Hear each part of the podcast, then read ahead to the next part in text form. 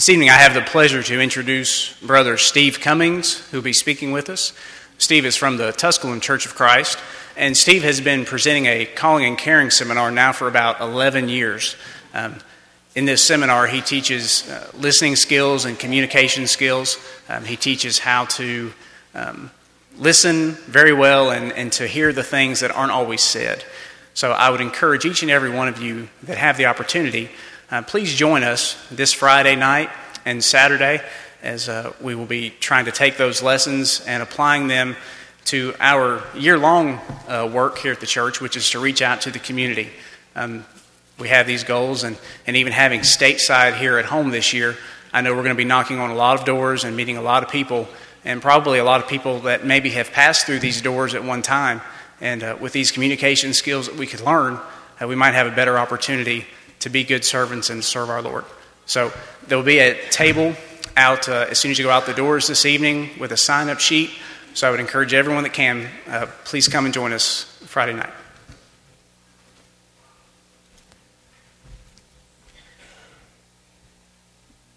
All right, good evening to you.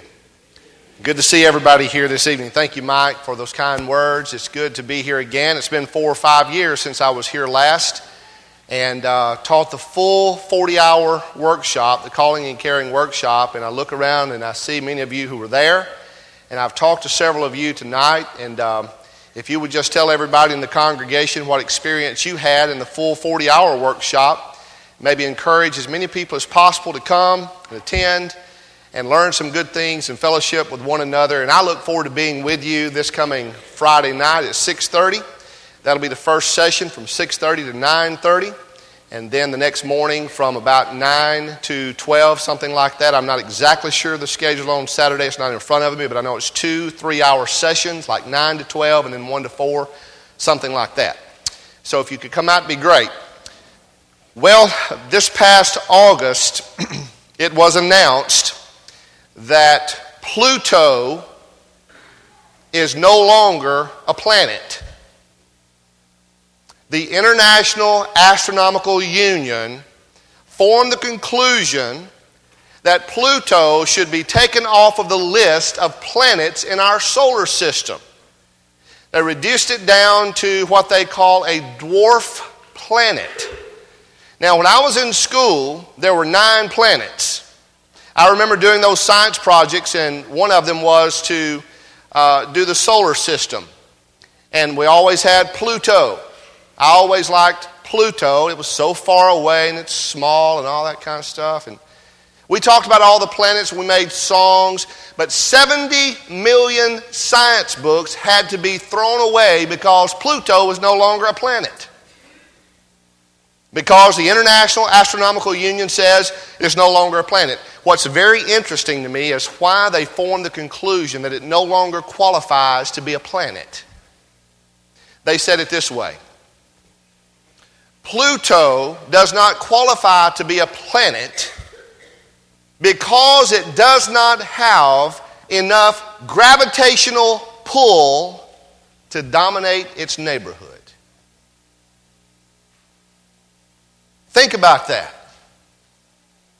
It no longer has enough gravitational pull to pull all those things in its neighborhood to it, like other planets do. It made me think about the church today. It made me think about individual congregations and is there a gravitational pull where your community, you are attracting your community? Now, listen, I know I'm talking to a congregation that has done amazingly well over the past several years in influencing its neighborhood. You don't want to dominate your neighborhood, that's not some bad word there. But you want to be able to influence your your, your surroundings, your neighborhood, so that people are attracted to Jesus Christ because they see Him living in you.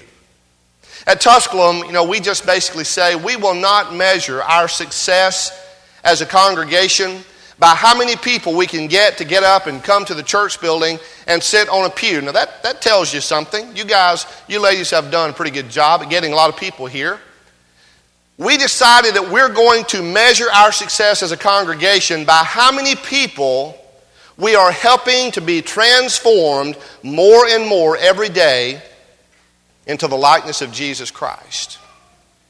That's what it's all about. Listen to a few of these statistics. I like to study trends in society. I like to study people like George Barna and Tom Rainer and some of those folks who've done massive research projects in the religious world.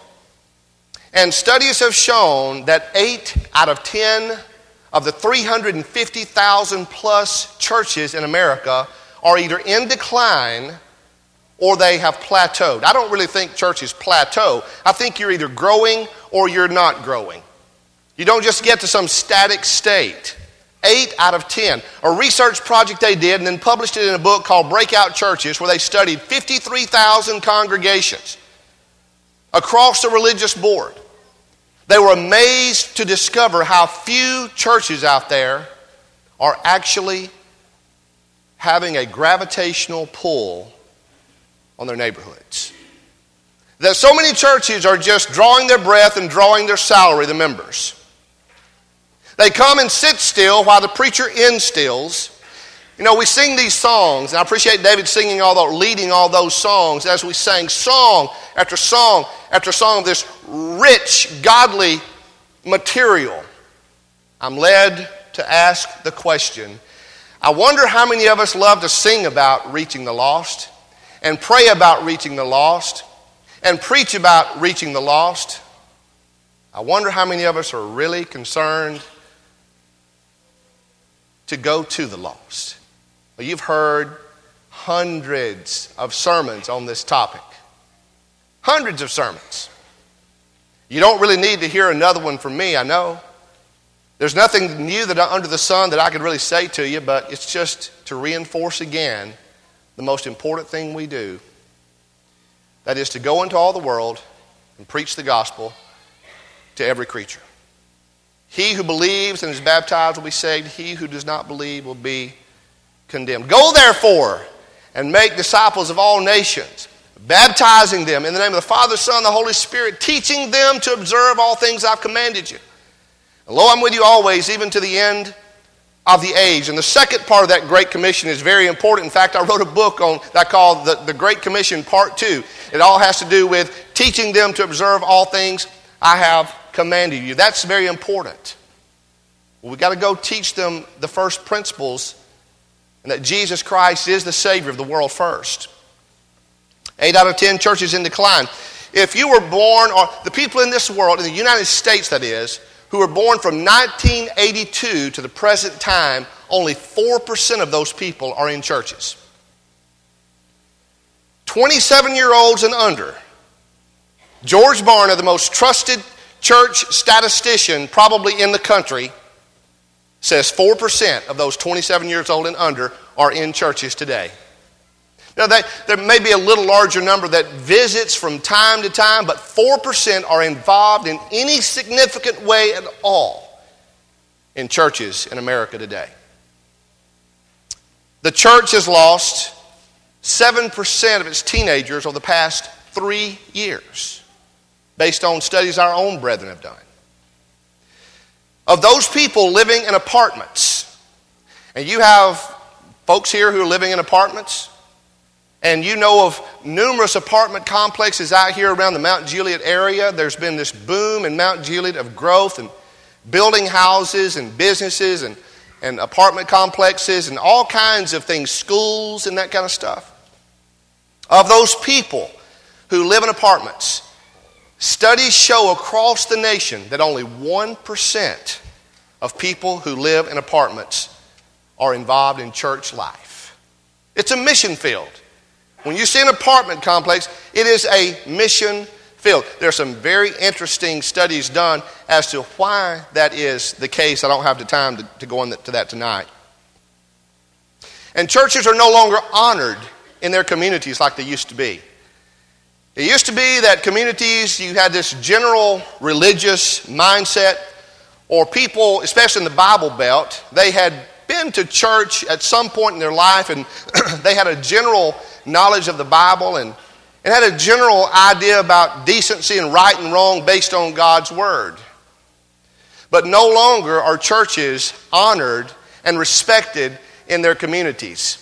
and the attractional model that says, let's get some really good preacher and let's bring him in here, let's grow a church around him. That's no longer working. 5% of people who come to Christ today say to you, the reason I came to Christ was because of a dynamic preacher. Now, David, I wish that statistic was higher, but it's just not. 75 to 90% of the people who come to Christ say they came to Christ as the direct result of a friend or a family member introducing Christ to them. Now, I want to talk about the harvest the law of the harvest, the Lord of the harvest, the love of the harvest, and the loss of the harvest. The one thing that interested Jesus more than anything else was the harvest. Jesus viewed people as a harvest that must be gathered. It must be gathered. And we, as the church, we are the harvesters. First, the law of the harvest. In Psalm 126 and verses 5 and 6, listen to the law of the harvest. It outlines the harvest principle very well. Those who sow in tears shall reap in joy. He who continually goes forth. You know, Mark 16, 15, we say, uh, go into all the world and preach the gospel. Really, that's a parenthetical phrase there, Mark 16, 15. And if you interpret it or if you translate it exactly from the Greek, the best rendering is as you are going into all the world. It's not like, okay, let's start right here, get ready, get set, go. It's as you get up and as you're going about your life, preach the gospel to every creature. By the words that you say, by the deeds that you do. And the, the law of the harvest says, go continually, weeping, bearing seed for sowing. And if you do that, he says, you shall doubtless come again with rejoicing, bringing his sheaves with him. In the Bible days, the uh, farmer would go out and would cut the grain and would tie the grain up and lay the grain uh, uh, stalks on, on, the, on the path. And then the workers would come by on the path and take the, the, the stalks and would take, those, uh, take that grain to the threshing floor. And nowadays, we are going out into the world, into the harvest fields, and we are preaching the gospel to the lost, and we're tying them up gently in the velvet laces of God's grace. We're laying them at the foot of the cross, and the Lord comes through and takes them to his threshing floor in heaven to start the transformation process. But you got to have those folks who are willing to go out into the grain fields where the fields are truly ready for harvest. They're ripe. And the farmer here is, he's not only described as working, but as weeping. When was the last time you literally wept over a lost soul? Listen, folks, I'm 45 years old. Most people think I'm 65, but I'm 45 years old. In fact, I went to Publix the other day, and, and I was, went to the checkout counter and, and had my little debit card, and, and I swiped my debit card, and the woman said, Do you want your discount? I said, My discount, what do you mean? I looked there, it said 60 years and old and older gets a 5% discount. I'm 45 years old. I said, Yes, I do. I have four children. That's why what hair I have is gray, and, and then the rest of it's just turning loose. It's either turning gray or turning loose. But I have six brothers and sisters who do not know Christ. They're from 60 years old down to 52 years old. I'm the baby of the family. I brought my mom and dad to Christ when they were 60 years old, back in 1989. Mother died four years later, and daddy died in 2001. Mother died of cancer, daddy died of a heart attack in my sister's arms. And I don't know about you. Maybe you grew up in the church and it's just always been like falling off a log for you. You've always been brought to church. You never kind of remember coming to church as a kid. You were brought to church. You were so small. And from the time you were a little boy or a little girl, you went in those Bible classes. Before you could read and write, the teacher would say, Pat the Bible. This is God's Word. Pat the Bible. And I don't know if you have wept for a lost person lately, but the law of the harvest says to go forth continually weeping, bearing seed for sowing. If you do that, you'll doubtless come again rejoicing, bringing your sheaves with you. I pray for my family. I'm the only member of my family who's a member of the Church of Christ. In fact, I'm the only member of my family that's a member of pretty much any church. And I pray every day as an intercessor that I can reach my family. I have a wonderful relationship with all of my brothers and sisters, but they're just not interested in this religion thing like so many in the world today. But you know what? My sister, Camellia, who's 58 years old, for the longest time was an atheist. Her husband died three years ago. She asked me to come and preach the funeral. I did. I got to meet her or his, her uh, husband's family. One of those brothers of his approached me and said, I want you to know that I'm the odd one in the family. I said, Why is that? He said, Well, I'm a homosexual. He said, I would like to talk to you sometimes. And so we started the conversation. It's going real well. But my sister Camellia, she found a wonderful thing called the internet. And at Tusculum, we have what's called a podcast. Not sure if you have that here, but all, all of my sermons are recorded and put on the internet. You can just go in there and click it and listen. My sister found out she could do that. She had never heard me preach, and I've been preaching for 20 years.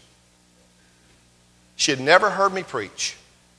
My niece told her, You ought to listen to your brother preach. She did. She listened to every sermon on the podcast. And she called me crying. And she said, I've been listening to you preach what you call the Word of God. And she said, It's changing me every time I listen. That's the Word of God. It's the drawing power. It's the Word of God. It's not some fancy little slogan we're going to put on the building out there. Slogans are fine and mission statements are fine, all that kind of thing. But it's breaking the bread of life to a hungry soul. You pray for my family, I'll pray for yours. The law of the harvest says to go forth weeping. And then the Lord and the love of the harvest. John 4:35, Jesus said, "Do you not say 4 months more and then the harvest?" Behold, I say to you, lift up your eyes and look at the fields, for they are already white for harvest. You've heard that numerous times, that verse. There was an insurance company, and the sales had gone down. And so the regional manager comes in. He has 35 agents in this region, and he calls them all together and says, You know, sales have gone down drastically, and we're not really, un- we don't really understand why. He said, I want to find out why. And so there was a, an easel on the stage, and he had a, a big white notebook, a huge notebook. In fact, it wasn't a notebook, it's just a big white sheet of paper on the easel, a notepad. He said, um, I want you, each one of you, to come up. There's something on the other side of this notepad. And I want you to come up one at a time. He gave them all index cards. And whatever you see on that notepad, I want you to write it down. Everything you see. And so one by one, they came up, and all that was on the notepad was a, a little black dot about the size of a dime.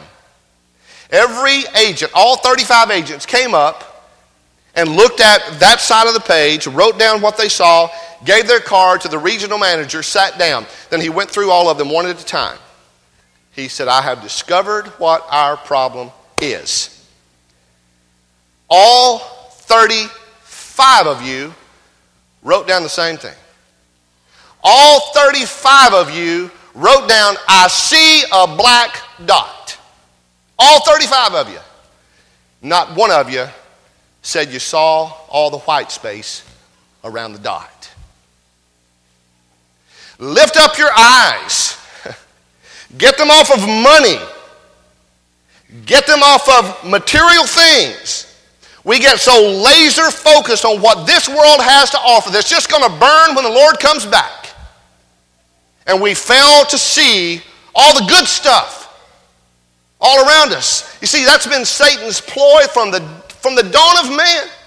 God said to Adam and Eve, This one tree in the middle of the garden, the fruit on that tree, don't eat that fruit. And Satan comes along one day and says, Boy, well, that fruit looks good on that tree. And Eve says, Oh, we can't eat fruit on that tree. He focused her on that one piece of fruit, that forbidden fruit she couldn't have. And that's what Satan wants to do to us today. We look at all the things going on in the world with, that demand our time, the temporary things of life, and we fail to see the eternal things of life. Matthew 9:38, he calls himself the Lord of the harvest, Jesus does. He said in Luke 19:10, "The Son of Man has come to seek and to save that which was lost." And then in John 20 and verse 21, he says, "Just as my Father has sent me, I send you also." Now, how did Jesus see people? How did Jesus serve people? In Matthew chapter 9, verses 35 through 38, then Jesus went about all the cities and villages, teaching in their synagogues, preaching the gospel of the kingdom, and healing every sickness and every disease among the people. But when he saw the multitudes, he was moved with compassion for them, because they were weary and scattered like sheep having no shepherd. Then he said to his disciples, The harvest truly is plentiful, but the laborers are few. Therefore, pray the Lord of the harvest to send out laborers into his harvest. It says that Jesus went about all the cities and all the villages. He was teaching and he was preaching and he was healing people. The Savior of the world had become the servant of the world. He was literally pouring himself out in ministry. Now, Josephus, an early historian, around the first century, he says that around the, region of the Sea of Galilee, where Jesus did most of his ministry when he was on earth, there were approximately 15 or about 2 million people. 2 to 3 million people. And there were just numerous villages and towns and cities all around there. And Jesus went from city to city teaching and preaching and healing the people's infirmities. It says he looked out at the multitudes and he was moved with compassion. I believe the missing jewel in the crown of New Testament today, or New Testament Christianity today, is compassion. Jesus told a demoniac in Mark 5:19, "Go home to your friends." This is the first place I go with evangelism. People say, "What's the best evangelism verse?" Mark 5 19. Go home to your friends, Jesus told the healed demoniac. Go home to your friends. And tell them what the Lord has done for you, how he has had compassion on you. Jesus went. It says, he looked out at the multitudes, two to three million people, and he was moved with compassion for them because they were weary and scattered, like sheep having no shepherd. Now, the word weary, if you do a, a study, of course, it was written originally in the Greek. If you do a word study of weary, it means to fillet or to skin. Any fishermen in here, after you catch a fish, you fillet it and skin it? Went deep sea fishing a couple of years ago, and the, the, uh, the boat, uh, uh, the deckhand, he said, How fast do you think I can catch a fish and put it on the grill? Had a grill on the boat. He caught a red snapper, pulled it up, had it skinned, had it filleted, and on the grill in a minute and two seconds. I thought, boy, that looks pretty violent. And Jesus said they were weary. He saw weary people, filleted and skinned. And I submit to you, they're still out there everywhere. They were weary and scattered. The word scattered means to fall prostrate on the ground, unable to get up. They made a commercial about that not too long ago. I've fallen and I can't get up. Scattered. Weary and scattered. But Jesus went to them. He never said, Oh, build a bunch of church buildings out here. It's fine to build church buildings. We built one two years ago, paid $7.5 million for it, and may God bless us if we don't use it to His glory.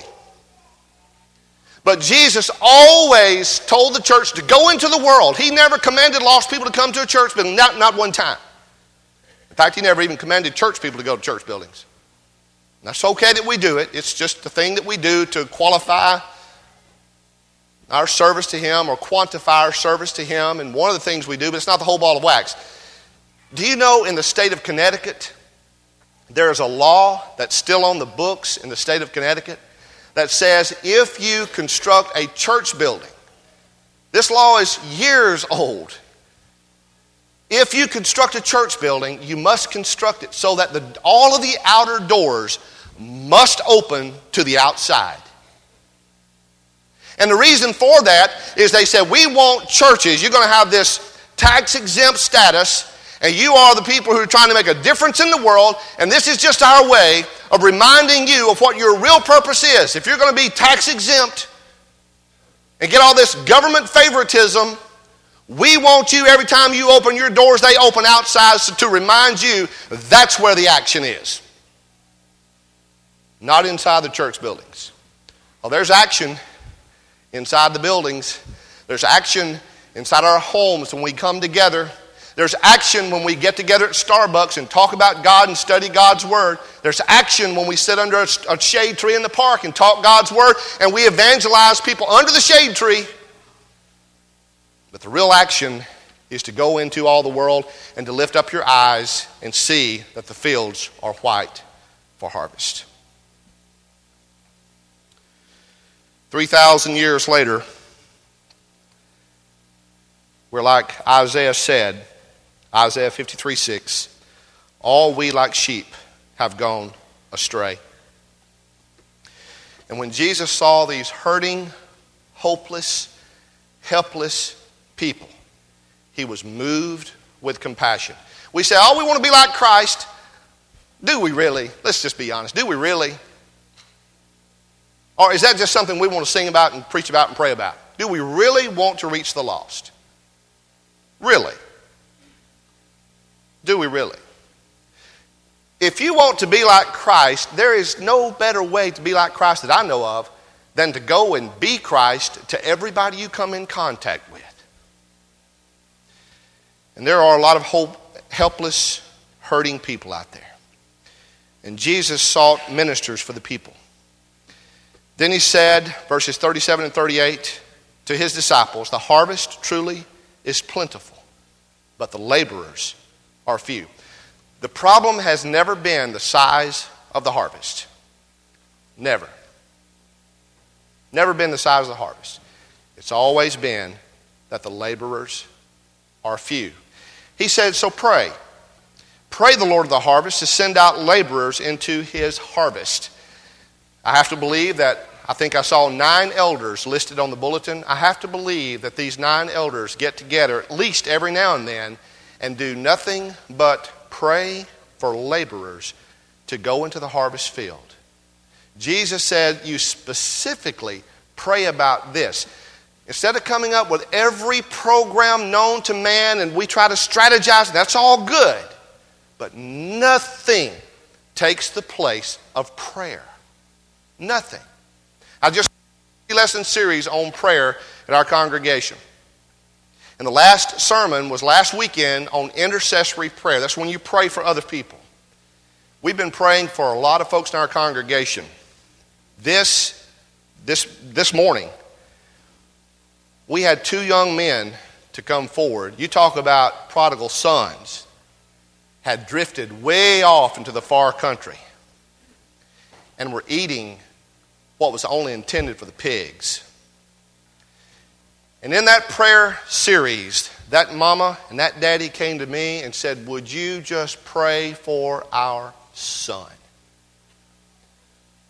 No matter what it takes to bring him back. Well, he was, you may have read about him in the paper. He was caught breaking into houses. They found in his car drugs and alcohol even machine guns. He and some of his cohorts were all arrested. He's out on bail. And this morning, that young man of 20 years old walked that aisle And when he did, another young man got up and walked that aisle. Then the boy's brother walked that out. 35 people came down there, and it was pretty moving. And I am convinced it's because the church concentrated, focused, laser beam on prayer. Pray the Lord of the harvest. He doesn't tell us to pray for the lost, He tells us to pray for workers. It's interesting, the Bible doesn't tell us to pray for lost people. It says, go and preach the gospel to the lost people. And, and it's interesting that he, he, he, does, he doesn't tell us to pray for the harvest, he, pray, he tells us to pray for the harvesters. He doesn't tell us to pray for the sheep, he says to go pray for, for the shepherds. But are we willing to go? Only you can answer that. I'm not trying to put you on a guilt trip, I'm trying to show you your individual, God given responsibility and your privilege as a Christian, blood bought. It's the least you can do. For your family members that you love, oh, I wish I could get old brother so, I get so and so, my brother, my brother in law, and I, you know, if I could just, they just won't listen to the word of God. And have you prayed for them and have you gone forth continually weeping?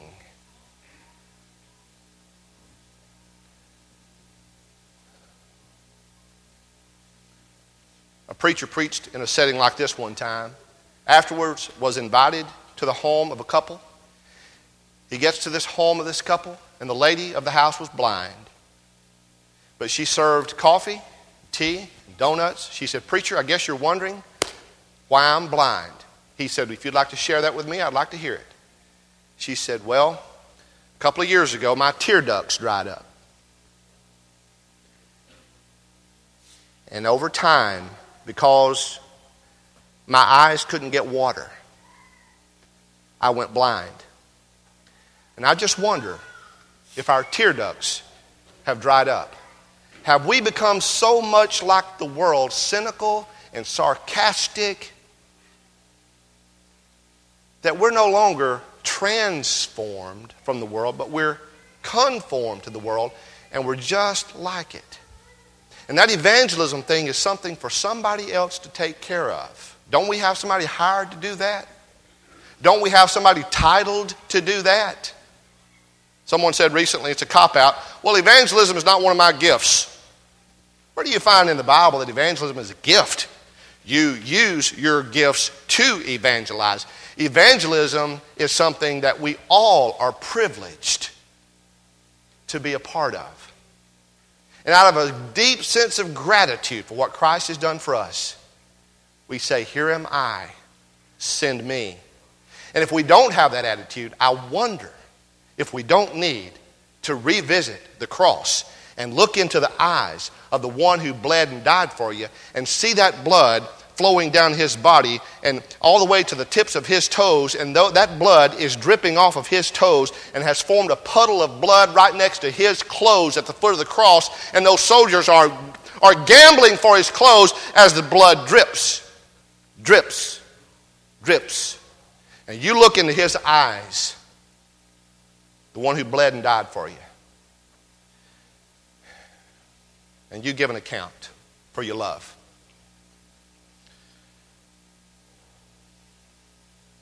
and the loss of the harvest.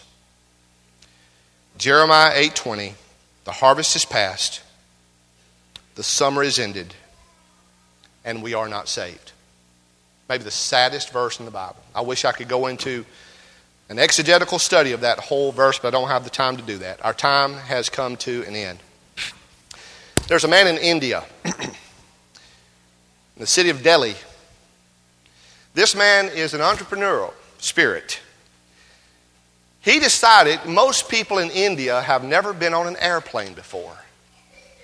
He thought, I can turn this into a good business venture. So he, he buys an old 300 Airbus airplane, doesn't run anymore, has it pulled out into this neat little spot close to the city. He charges people to come and simply sit on that plane and imagine what it would be like to fly. These people have never flown in an airplane before. This plane is, doesn't even have an engine in it. But you can go and pay your fee, go in there and sit down, and there will be uh, a, a, a, flight stewardess to wait on you, will bring you drinks and food. And the captain will come over the intercom, and we are making our final descent, and we're flying, a circling Delhi, and we will be, you know, going into the terminal for long. I wish they'd call it something besides terminal myself. and these people listen to the pilot, talk to them. They go through all the experience of flying except flying. That's not what airplanes were designed to do. Airplanes were intended to take people somewhere. And I see too many churches that are like that airplane. And we come into the church building, and the building doesn't fly, and the church has not flown in years, but we listen to the pilot talk, and we're waited on by the flight attendants. We get to experience everything except taking off and flying. I submit to you, it's a lot better to fly than to sit on the runway. I challenge you to fly. If you're not a Christian tonight, Christ died for you. That may not mean a whole lot to you. If it doesn't, I just hope that this will be, this sermon is, is the, the plow that's kind of getting the soul of your heart ready to receive the seed. David will preach it to you. The elders will teach it to you. Bible class teachers will teach it to you. One on one Bible studies. Just keep on, keep on. Get that heart tender. Let the Word of God get in there. Maybe you, your heart is tender. The seed has been planted, and you're just ready to grow, and you're ready to make the decision for Christ tonight by simply confessing your faith in Him, repenting of your sins, and be baptized to have your sins washed away. It's the blood of Jesus Christ that makes it all right. The religious leaders of Christ's day, they were constantly diagnosing people's problem. But Jesus came and diagnosed a cure. And he said, The only cure is my blood. It'll wash the stains of your heart away. God bless you. Let's stand together and sing.